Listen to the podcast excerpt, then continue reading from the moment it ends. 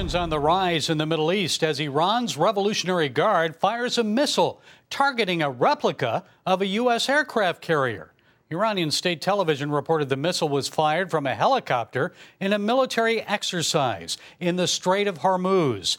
Well, joining us with more on this and the growing threat of China's alliance with Iran is retired Brigadier General Robert Spalding. General Spalding is a senior fellow at the Hudson Institute. General Spalding, it's good to see you again. So, is this missile drill just more blustering and propaganda from Iran, or how concerned should we be about it? Well, I think we're going to see more of these um, as we move deeper into the Cold War with China. Of course, they recently signed last week a strategic agreement with Iran.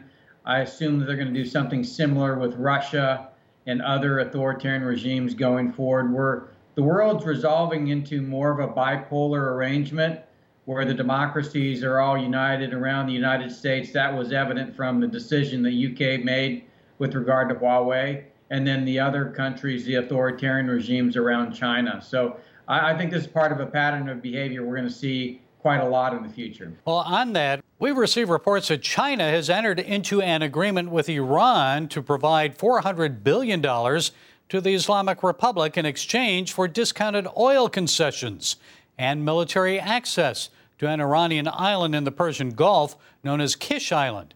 What does that mean for the United States, the Middle East, and the Strait of Hormuz? Well, I think it means a lot for the Chinese because they get discounted oil. And of course, it means a lot for Iran because they get out from under the U.S. sanctions. I think this is going to be an economic, a financial, a science and technology, and data war uh, with the, the authoritarian regimes. You know, Kai Fu Lee says that China's goal is to be the Saudi Arabia of data. So we're going to see a world much more focused on information systems and data and artificial intelligence than oil was in the 20th century. Well, then how should the United States respond to the growing alliance between Iran and China?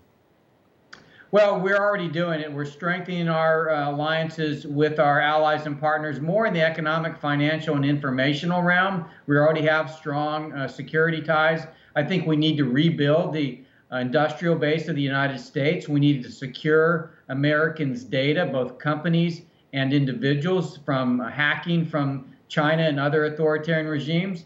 And we really need to inspire democracies to begin to grow economically again. We've been so invested in helping China grow, an authoritarian regime that's intent on oppressing its people and suppressing democratic principles abroad. Now we need to really invest in our relationship with democracies, and I think the Secretary of State is really doing that, and, and, he, and it showed with the decision by the UK. And the diplomatic dispute between the United States and China. Of course, the consulate's closed over Chinese spies in Houston. Uh, China expert Gordon Chang compared China to 1930s Japan. He warns about Beijing's dangerous activities against the U.S. military. So, your thoughts on that? Well, I think one of the things we need to keep in mind is what happened at the end of World War II, and that is the uh, creation of nuclear weapons. So, nuclear weapons make actual war very, very risky between um, nation states in the current era. And so, China is a nuclear power, the United States is a nuclear power. Neither side wants to see their citizens or their cities destroyed. I think it's going to be much more focused on the economic, financial, science, and technological and informational aspects of competition. That's where the new battlefields of the 21st century are going to be fought on. Do you have concerns about them influencing the uh, upcoming election, the Chinese hacking in? Oh, no question. They're already influencing our society. You know, you have Antifa and BLM that are very much Marxist organizations.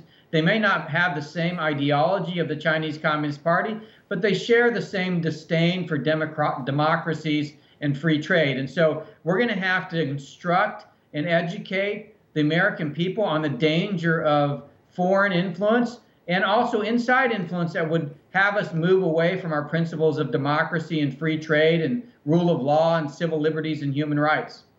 So, General, several U.S. military experts have told me that when it comes to China, it doesn't really matter who wins the presidency in November because the Chinese Communist Party is going to continue to influence countries, move into markets, expand its military around the world. Short of war, then what can we do to slow or stop China?